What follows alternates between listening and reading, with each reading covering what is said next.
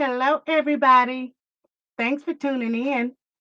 It's a new day, a new week filled with new mercies, new blessings, and new opportunities for God to move in your life. I am going to challenge you to step out of your comfort zone and allow God to show you new things this week. Amen. Today's topic the bread of life. Bread is a food that makes up the dominant part of a population's diet. Bread may be served in different forms at any meal of the day. As a basic food worldwide, bread has come to take on significance beyond mere nutrition, evolving into an encounter with the Lord, declares John chapter 6, verse 35. I am the bread of life. Whoever comes to me will never be hungry again. Whoever believes in me will never be thirsty. Throughout the Bible, bread is a symbolic representation of God's life sustaining provision.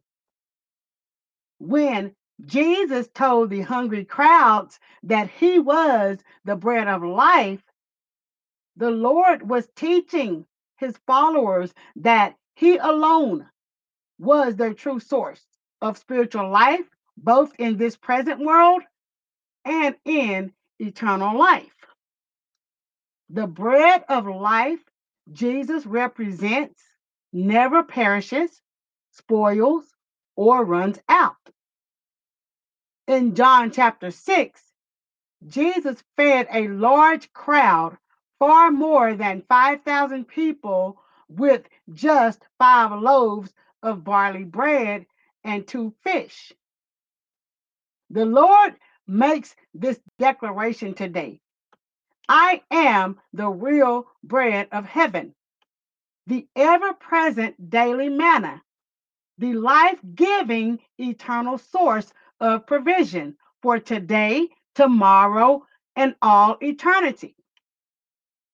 The problem with people is they are all for you as long as you can provide and cater to their physical appetites. People get offended, bitter, and envious when you explain the reality and the consequences of their physical appetites. Other meanings of physical appetite is it can be riches, greed, power, women, men, or pride. Only those whose spiritual hearts have been opened can comprehend that to eat the Lord's flesh and drink his blood is meant to grasp by faith the significance of Jesus' death on the cross. We cannot live by bread alone. The Lord showed us the importance of depending on God's word. When Satan tempted him in the wilderness, after he had fasted for 40 days and nights, the devil came and enticed him to rely on his own resources and turn stones into loaves of bread to eat. But Jesus resisted the devil's seduction with a powerful declaration of God's word. The scriptures say in Matthew chapter 4, verse 4 people do not live by bread alone, but by every word that comes from the mouth of God. When we obey God's will and live by his word, we feed on the bread of life given by our Heavenly Father. Mankind's biggest downfall is judging with their natural eyes. Why would anyone not want this eternal life sustaining bread? Good question. The answer is lack of faith and no vision. According to John chapter 6, verses 41 and 42, at this, the Jews there began to grumble about him because he said, I am the bread that came down from heaven. They said, Is this not Jesus, the son of Joseph, whose father and mother we know? How can he now say, I came down from heaven? Sadly, people still are hindered by this today from becoming believers.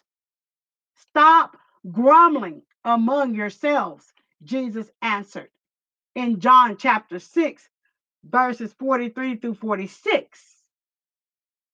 No one can come to me unless the Father who sent me draws them, and I will raise them up at the last day.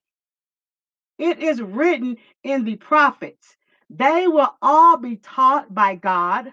Everyone who has heard the Father and learned from him comes to me. No one has seen the Father except the one who is from God. Only he has seen the Father. If you want to share in his crucifixion, death, and resurrection,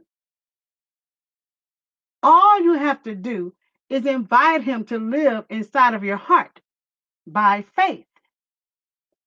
Left on our own, we will not seek God. God has to draw us to him, like the smell of fresh bread draws us to the donut shop or the bakery. The promise of spiritual bread catches the attention of many. However, those who choose to ignore it find other ways to self medicate to dull the pain. God advertises his bread on a regular basis. Are people listening? Is the question. Are you listening? The bread of life is not store bought bread that sustains you for a few years and then you die, but a supernatural bread the word and ways of God that gives life for eternity. The Bible promises that God is faithful to sustain those who are devoted to him. Psalm 37, verse 25, is a lovely reminder. Once I was young, and now I am old, yet I have never seen the godly abandoned or their children begging for bread. Thank you, Lord. Your faithfulness reigns forever. Tune in live for Thursday's episode. Have a blessed day.